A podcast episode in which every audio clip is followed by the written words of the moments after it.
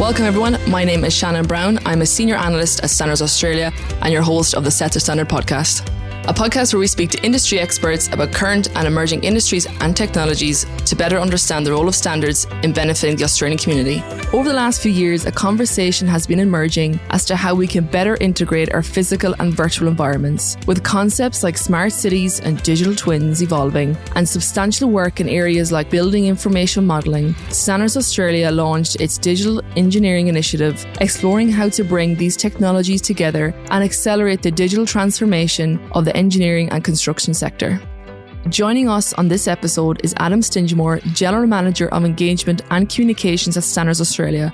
Adam is responsible for leading Standards Australia's engagement and strategic delivery, international communications and design, research and analysis, and events teams. I'm also joined by Eric Bugeja. Eric is the chairperson of the BuildingSMART Australasia and an executive member of the Australasian BIM Advisory Board.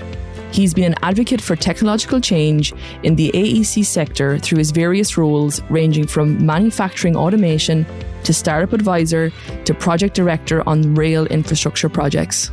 And I'm also joined by Simon Vaux. Simon is a chartered civil engineer with over 20 years' experience delivering major infrastructure projects in both the public and private sectors. He is the CEO of DEOS Digital and is leading voice for digital transformation in the engineering and construction industry.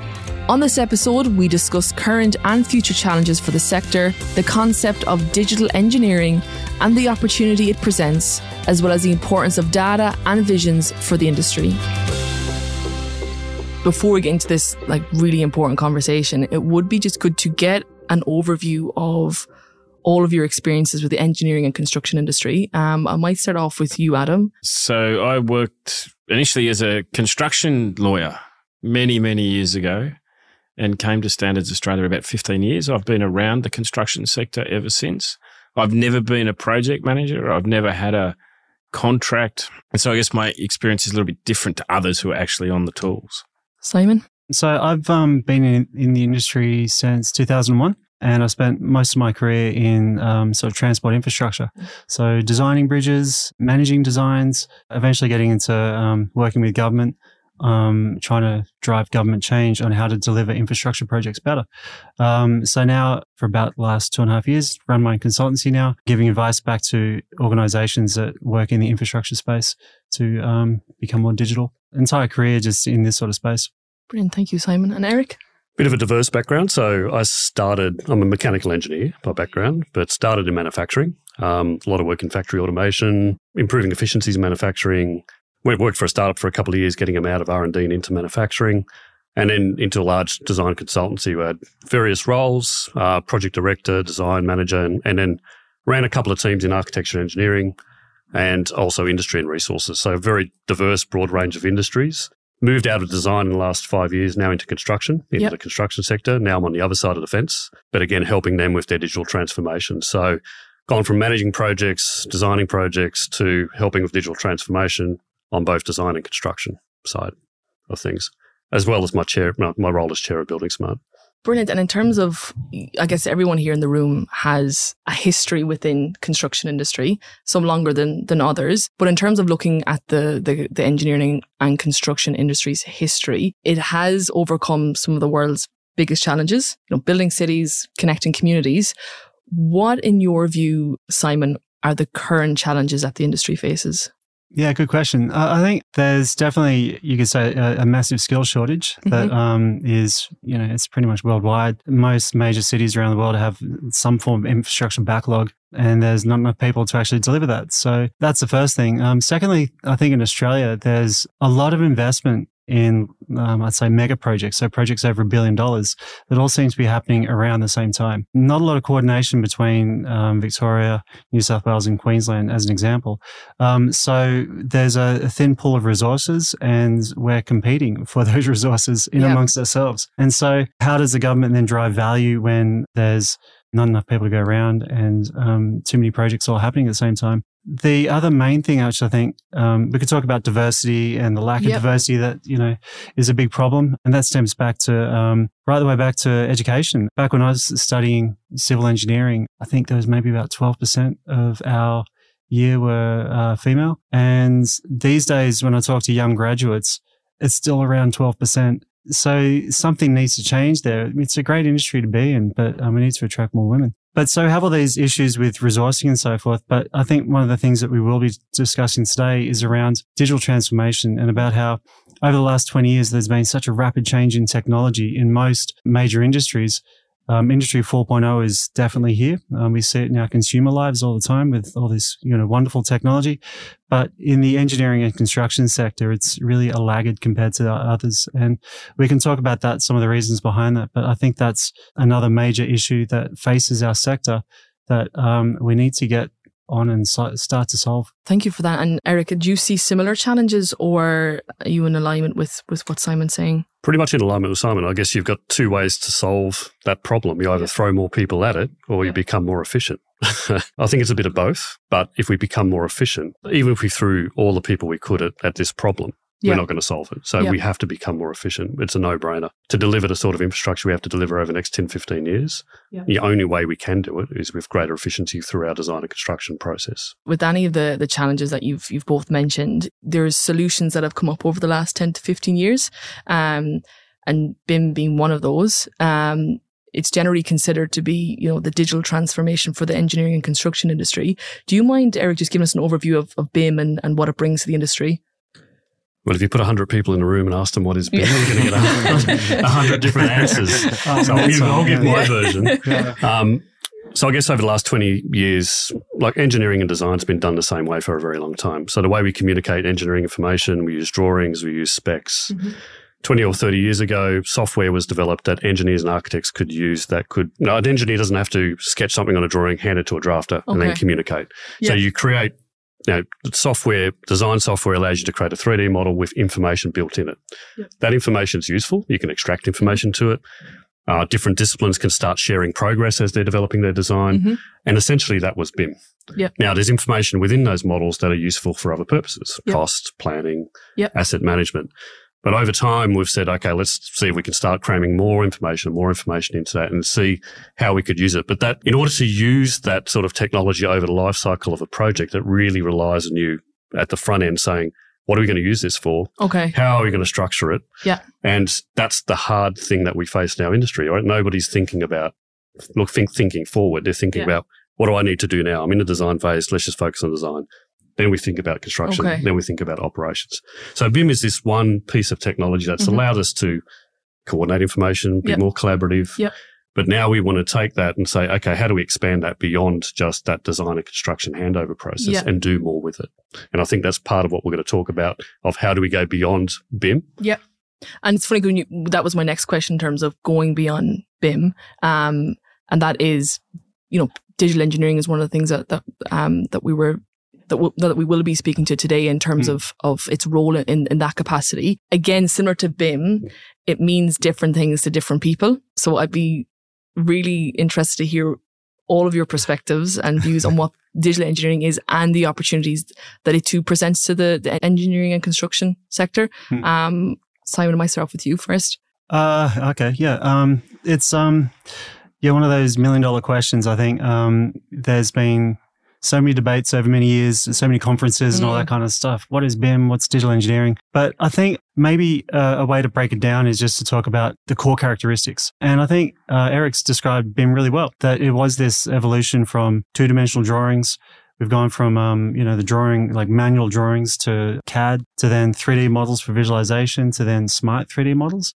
putting all this additional data inside the 3D model. So I say BIM is like a bit like that, a smart 3D model. So you can do smart things like better visualization, clash detection, stakeholder engagement, you know. Digital engineering is looking at things a bit differently though. We're not trying to tackle just 3D modeling and um, the benefits of using that technology. The problem that I see we're trying to fix is one where, um, as Eric mentioned as well, like um, we have a life cycle. We go from planning to design to construction to handover to operate and maintain. And you have all these discrete life cycle stages where the handover between each life cycle stages is pretty inefficient. There's not a lot of reuse of information. Um, data gets lost or it's in different formats.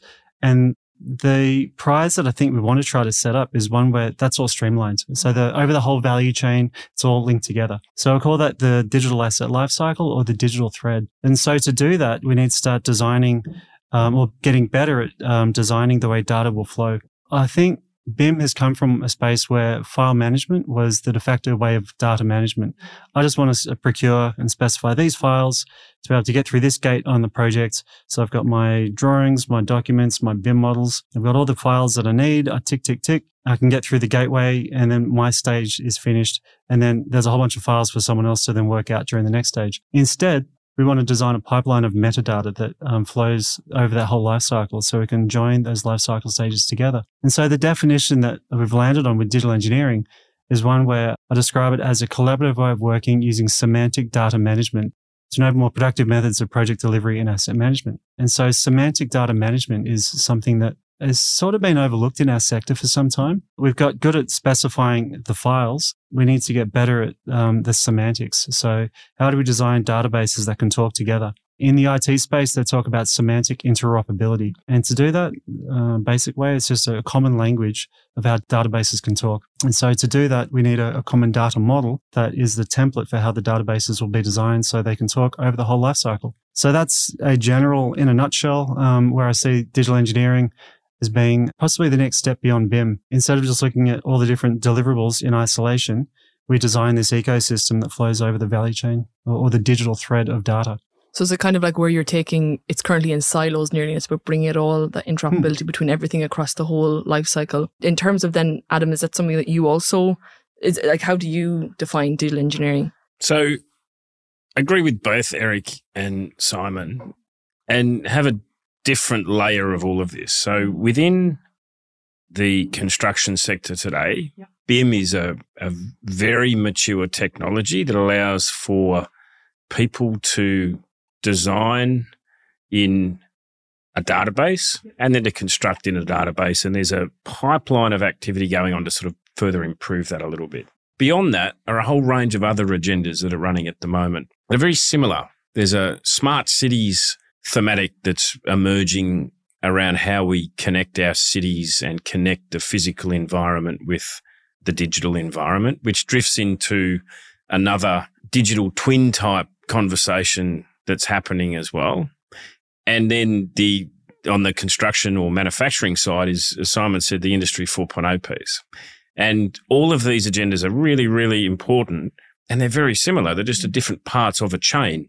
Whether it's a value chain of construction is debated often by experts, but we see it at Standards Australia as this need to be able to connect all this different data in a way that is necessary. And it's not about picking winners or losers or backing this technology or that technology or getting into any of the sort of vendor mm. conversations that go on for us. It's about working out how all of these agendas can come together so that ultimately people can choose to use that data to be able to do things, which we see as a, as a big absence today.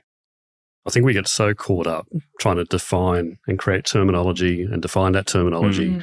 that we spend 20 years focusing on what is BIM, what is digital engineering, what is the digital twin. But at the core of all of that is the same thing, right? Yep. Structured yep. digital information that can flow from one phase to the next. Mm. So if we start focusing, okay, let's not spend a lot of time defining and spend more time doing it and mm. getting it to work, mm. I think we'll be a lot further forward than mm. you know having the discussions over and over again for 20 yeah. years. I very much agree with that and, and, and think it's almost about it's almost about going back to the very beginning. Yep. So we've evolved these ecosystems at different parts of the mm. chain. Yep. And the really important thing that we can do now is to stop and go back to the very top and ask ourselves how all these things all these pieces mm. come together. Come like together. There's all yeah, this exactly. really great technology, yep. you know, this is what we're trying to achieve. Let's have a look at what's there and see how we can. And that's part of what you're, mm. I guess, you're trying to do something. Well, yeah. So a, a light bulb moment for me was um, looking at um, other sectors, and just if you look at just um, daily life, like we, you know, interact with so many databases on a on a regular basis that we don't even notice. You know, it's just um, this sort of hidden world behind um, every app that we use on our phone, pretty much. And um, you know, the queries that we fire off when we push, um, you know, different buttons on our apps and stuff, um, is really what powers um, the intelligence and interaction that we have with, with data on a daily basis. So um, the ability to be able to have data in a way that can be queried en masse um, powers business intelligence. It powers um, the way modern business actually operates. So we want to have our data in a way that can be queried. Now, um, the turning point, I guess, on why BIM is potentially limited as at the moment is that we need to have our data in a space that can be queried. So if I've got multiple projects that are all on the go, I want to be able to query across all those projects. Um, at the same time, say I've got like an asset, I want to be able to query all the historical data about it. So find me the certificates, find me the drawings. Where is this located on a map? How much did it cost? When was it built? Who built it? Um, it's really hard to get all that information at the moment because we can't fire off uh, queries from one specific, you know, application across all these different data sources when they're all scattered across BIM, GIS, and documents and risk registers and requirements.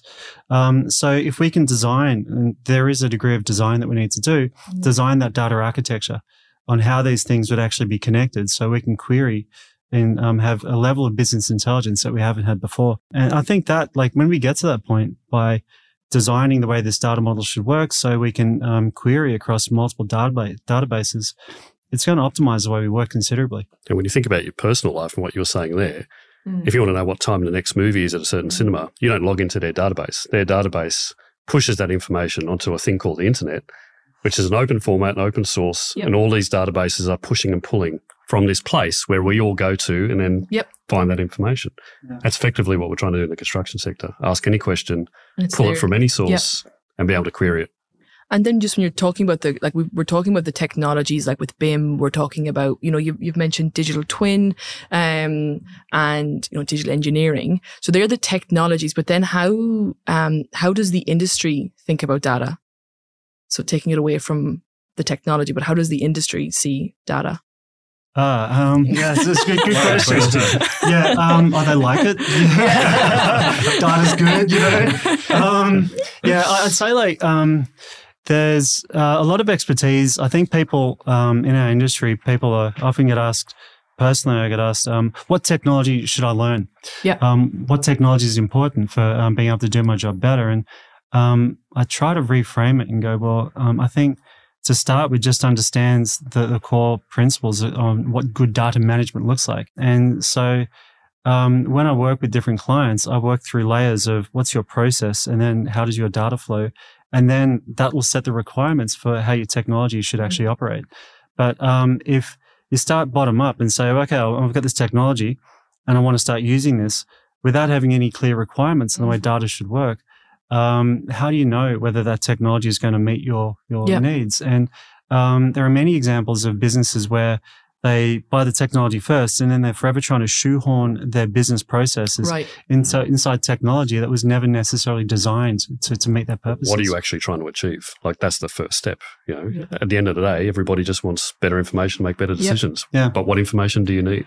Yeah. And now let's look at a technology to get you that information Yep. So you've got the latest information when you need it to make a yep. good decision. And I think there's there's another really important element here, Shannen, which is about a collective effort. And it's not a question of individual companies getting involved. Last year or the year before, there was a study done of the construction sector and their digital readiness by a very big consulting firm that found in Australia 40% of construction companies had a presence on the internet and 3% of construction companies or companies engaged in the construction yeah. sector had a digital transformation strategy. Now, on, on a first think about that, you think, well, that's a bit low. But then you think about all of the small businesses that engage in the mm. construction mm. sector and you think about what they need. They yep. need to connect back into their supply chain. And it would be absolutely fundamentally flawed to think that each of those companies would go and have their own strategy, almost like having our own strategy for the internet as citizens. Yeah. yeah. There's a piece of work or a layer of activity that needs to go on mm. that will help all of these different pieces connect together mm. so that to go back to some of the tech terminology we've been using, the, the GIS information and the BIM information are able to be used at different parts that information survives the construction project at a precinct or city scale, depending on usage rights, that information's available to governments and to regulators Yep. and a whole range of things that we just haven't been able to get to Yep. because we don't have this layer of infrastructure, Mm. digital infrastructure in place to help us with that next step of bringing all of those people along on this journey without having to do it themselves. And with that, if say for a small business, for example, like you've said, I think it was 40% of construction firms, like you said, are, are online, present online. Yep. But what then could this bring to the industry if we, if they began to think about it differently and began to think about data in a different way where, you know, digital transformation was at the forefront of, of their minds? What could they be doing differently than, than what's happening at the moment? I think it's asking that question of why. Why did why do we want to change? Yeah. you Yeah. know, I guess one of the reasons construction probably hasn't changed, probably say, well, we're making money, you know, we're doing okay, but we're also losing money as well. There's a lot of Mm. construction companies going under at the moment. Yeah. And there's a lot more work that needs to be done. So a digital transformation strategy, you really got to ask, well, why are we doing this? We want to be more efficient. Yeah. We want to be able to deliver more work. We want our clients to come to us because we are the most efficient construction company out there. You know, we're, we're going to do things better. So I think that's the first thing you got to ask you is why do we need a digital? We're not just, we don't just want a digital transformation strategy because everybody else has got one and it's something our clients are saying, where's your digital transformation strategy? Mm. Really got to ask why. Well, what one is to help our clients and make sure we're delivering information in a better way to them, Hmm. but also to look at for ourselves to be more efficient, to be able to work better with our supply chain. And the bigger companies, I think, have got a duty then to help train their supply chain. Yeah. You know, I know that's something that we are, we are doing, you know, talking, putting my construction hat on is it's our responsibility if we want our supply chain to work a certain way, is we have to instruct them and tell Yeah. them this is how we want you to work. Mm. This is how we want you to provide information to us. So we're not spending a lot of time reworking, conditioning, you know, doing all sorts of things in a very manual way. So yeah, first ask why, Why. and and then then you really understand, and, and then you're able to communicate to all your people as well that Yeah. this is about making your life easier. It's not to add additional work to your daily lives. It's actually to make your daily lives easier. So you're focused on the important things, Yeah. not the really Mm. admin heavy, Mm. you know, all the stuff that we hate. No, nobody loves. Oh, some people love Excel spreadsheets. Some people are born for that. Yeah, And I think there's a there's another really important layer here, which are community expectations that are changing. So Yeah. customers now, big infrastructure customers, expect a level of digital integration mm-hmm. in their physical assets. The community expect purchasers and asset owners to be responsible in how they construct. The wastage point is becoming really important. The circular economy is becoming really important. And I think what's going to happen in the next few years is this whole ESG agenda Yes. is going to connect to the construction sector, and then it will be shareholders and Yep. regulators who will Mm. be asking for very specific data sets Yep. that perhaps don't exist today in a whole are. lot of projects. They already are. Yeah. And the only way to, you're not going to fix that with spreadsheets. Mm. The way to fix that is to go back to the very Yep. beginning and to make sure that the data architecture is in place to be able to Yep. push out that information at Mhm. the time that it's needed. And I think the biggest thing that we can do wrong from here is continuing to do what we've always done, Yep. which is go down these separate tracks. There's this really important point of coming back, get on the same page with this data point, Yep. and then continuing to run in our in our different directions. Great points. Um, I, I'll sort of extend that that the traditional way of working is is not sustainable. Like uh, I think a thing which really drives me, and I think um, anyone that pays taxes is probably familiar, that project blowouts these days can be significant. Like we're, we're in the age of mega projects. It's common for projects to cost over a billion dollars, but when the blowouts cost a billion dollars and more, and in some regards, I think the community is almost primed to just shrug their shoulders and go, "Oh well, well, it's really complicated," you know. But it's a significant amount of money that goes to project overruns uh, unnecessarily, and in many ways, I think that the traditional ways of working haven't caught up with the scale and complexity of mega projects these days. And so, um, you know, if we just keep trying to do things um, with traditional tools, we can't manage at scale. And one last thing I'd say on that is, um, you know, when it comes to say reporting, 20 years ago, it was regular for the monthly report to be either a printed document or maybe a PDF where um, people would spend a month just to prepare the spreadsheets and make the graphs Mm. and put it in a document. And then would go to the um, project control group, and they'd review this document. And if they had any queries, if they wanted to know, well, why is there an outlier on this graph? Someone would have to take it on comment, and they'd spend another month asking Right. around. And um, these days, people don't want that. They want, I want, I want an interactive dashboard. Thank Yep. you very much. I want to click on this thing, and it will tell me. It will show me what's actually going on. Now, to do that, business intelligence and dashboarding and stuff, it's powered by database queries. If we don't have our data set up in appropriate ways, we can't have this live, you know, reporting, live dashboarding, and we can't meet modern expectations for how data should be um, used and reported up to executives. And then in terms of like the industries, if we take a step back and industries that are have mastered and continue to to conquer the digital transformation journey, um, like say advanced manufacturing. I know, I think Adam, we spoke about how the auto the aerospace industry is using digital engineering, and all these industries that have really embraced it. Hmm. I would be keen to know from each of you what is the one thing that the construction industry could learn from each of those or one of those industries that have really embraced the digital transformation journey. Well, coming from a manufacturing Mhm. background, Yeah.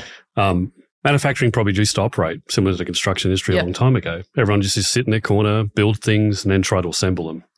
And then we developed a production line. But the Mhm. production line relied on thinking about at the design phase how's this thing's going to be assembled so it could be automated and progress down a production line.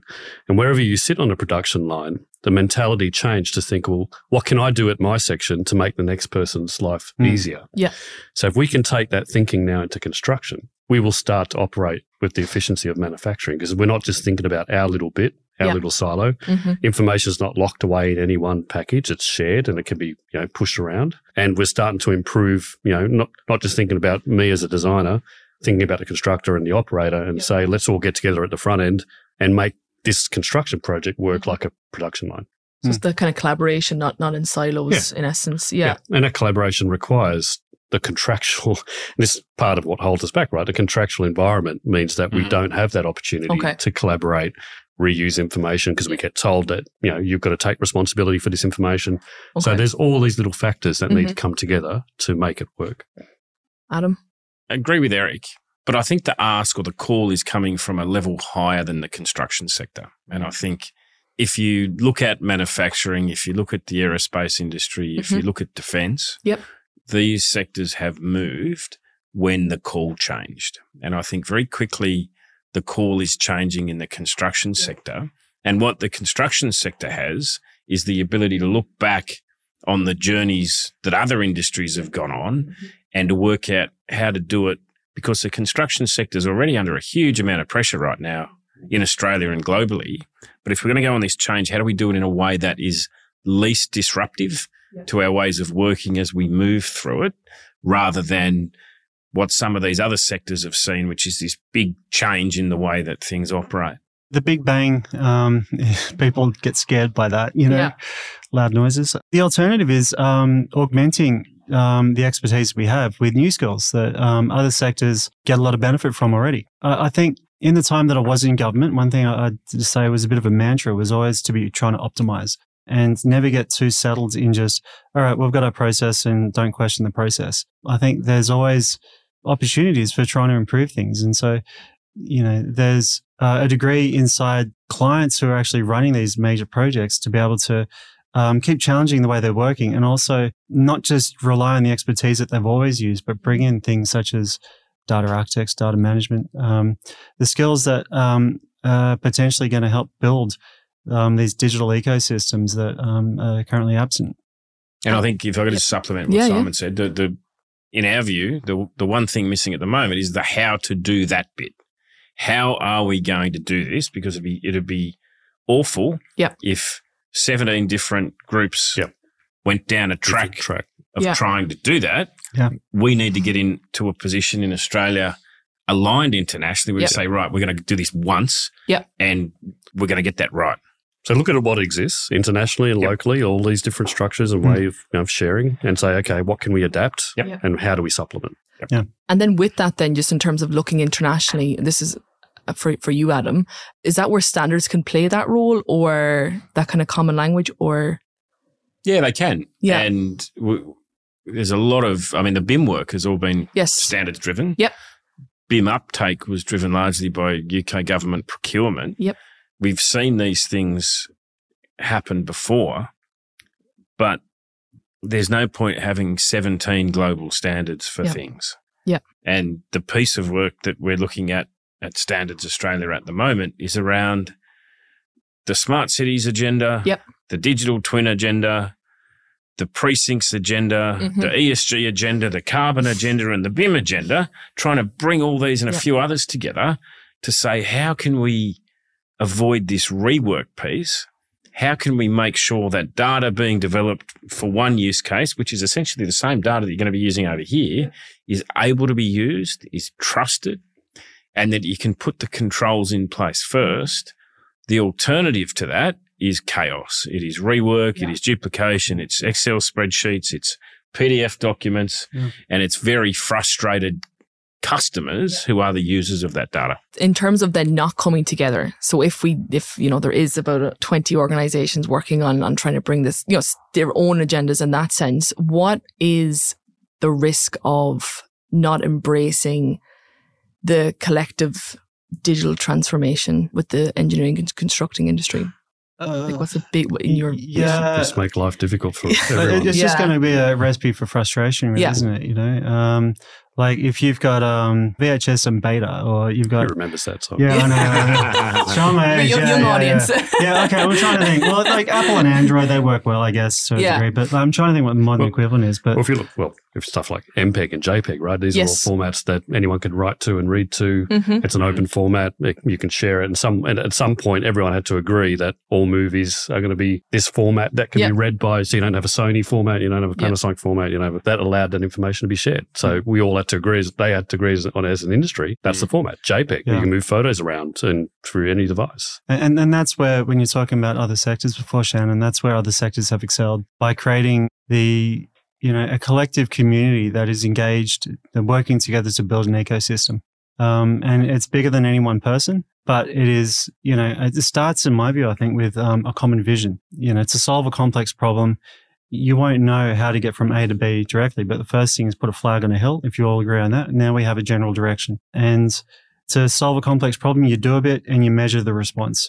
And then you then set the path for the next part. And in time, hopefully you can break down a complex problem into a series of work streams and complicated problems. And we can have technical people to solve it. But um, if we can at least agree and get the right people on, we have a vision. Yep. Do we all agree on that? That's the first binding agent. And then we can, Have a Sort of- healthy debate. yeah. Yes. I was going to say, you, you mentioned the, the, the right people and how do you bring an industry along that journey? Well, it's a two part question. How do you bring the industry along the journey and what does success look like? I've got something I can say on this. I'm going to use the analogy of safety, and I, I may have used this analogy once or twice before, but I think it stands up. Safety is a great example that's swept through the engineering and construction sector over the last 20 years, where these days every organization, if you look at their um, their values, safety is always a core pillar. You won't find any company in the construction sector that does not have safety you know, right up there in um in spotlights. Twenty years ago, maybe yes, maybe no. Twenty years ago, if you um, had an issue with your PPE, it's like, well, that's coming out of your pay, or you know, it's your own problem. Uh, um, you know, people have a few beers at lunch, then go back onto a construction site. It was pretty loose. But what changed? How did we go from there to where we are now? And the first thing was the ability to set up safe environments, uh, pun on words, I guess, but the environment where people could talk about safety and the importance of safety and starting a new vision for our sector where it's not right to say, hey, you know, we're going to break a few eggs as we build this project. You Yeah. know, I think s- set the vision, create the space that people are able to challenge ideas, to come up with ideas in um, and collectively start to build a spirit of collaboration, as opposed to I've got an idea and then other groups saying no, and we just keep cutting each other down and never make any progress. Um, having that environment to be able to um, open new dialogue, I think, is going to be um, something that we need. Yep. Sounds like a standards committee. and it was the same for quality. It was the same for Yeah. quality, and it was Yeah. the same for human resources. And it used to be an HR department, and now there's a quality department focused on Mhm. quality, Yep. HR department focused on HR. So now this is if this is important, then you need the right people to be focused on Yep. data. Yeah. And I, I think I have a slightly different view to you, Shannen, maybe from your question. Mm. And that is that this isn't the construction sector's problem to solve Yes. alone. Yeah. And some of the benefits of this will never be realized by the construction sector. It's Yeah. got nothing to do with that design, build, commission, operate piece. Yeah. It's about how data can be used across a life cycle that's much broader. So to that point, I think the community that needs to come together to solve this involves this interface with other communities, the Yeah. GIS people, the smart controller people. There's all these different groups Mm. looking at answering a question, which is how do we use data in the built environment? How do we collect it? How do we manage it? How do we maintain it? How do we use it? Mhm. And that's probably for me the bigger challenge. Yep. Is making sure that there aren't three big groups trying to solve this problem all at Mm. once, because that'll be an even bigger problem. And sometimes people don't know what they don't know. Exactly. Right? Yeah. Yep. As the example of an iPhone many years ago, people would say, I just want a phone that makes calls. Yeah. Yep. But you go to those people now and say, okay, take their iPhone away from them. Yep. No, no, no, no. It's no. their third hand. Yeah, they don't want a phone that just makes calls. Yeah. But Yeah. at the time, when they answered the question, said, I Yeah. don't need anything else. yeah. My Nokia is fine. thank My. Nokia Yeah, is yeah. fine. yeah, thank you. yeah. So then, who's the Steve Jobs who's going to come in and solve this problem for us, Eric? What is the problem, right? The, the, Yeah. the industry's open for disruption. Yeah. and just when you just when you talk about disruption, this is a complete curveball. How would AI change that agenda? AI relies on digital information, doesn't Yeah. it? So if humans are struggling to make decisions because they got rubbish information, Yeah. AI is going to struggle to make good decisions Mm. because it's got rubbish information. You don't see disrupting the industry. It will. Yeah. Yeah. But it's but it will disrupt it in a better way if it's got Yeah. more information to Yeah. to And learn if, from. and if AI is if if the AI is being deployed to fix this data quality problem, it's Yeah. a waste of the Waste AI. AI's time. yeah, if, if that problem To can work be with fixed, spreadsheets. yeah, Yeah. by the sector, Yeah. then what AI would be able to deliver is productivity, it's Yep. time savings, Yep. it's Yeah. safety, it's a whole Yeah. bunch of things. So there's a lot of people out there who might say, "Oh, well, forget this. This doesn't matter because AI will solve it in a couple of years." I'm not sure that's right because Yeah. garbage in, garbage Yes. out. Yes. If we can get the framework right, Yeah. then the AI can be deployed to do a whole bunch of cool things. Yeah, exactly that. I think AI loves a database. yes. Um, and if we set up our stuff so we can feed the AI, then we get all sorts of productivity benefits. People say, oh, you're going to lose your job. But I think, no, we just do our, we strip out the administrative tasks and the human error that we've had in the past. Instead of having uh, maybe a controversial statement, the illusion of control on projects Yeah. that are manually administered, we um, can have AI functioning in the background, doing the work of, um, you know, that that sort of keeping the project ticking over. Mm. Um, highlighting issues quickly. Mm. yeah, yeah. um, AI is the clerk of works. yeah. Pretty much. We're going to always fire them then too. just just back to your point around the the iPhone. Is it a case where the industry might not know the actual benefits that it can really bring? Because, like you said, you Yeah. don't know what you don't You know. don't know what you don't know. Yeah.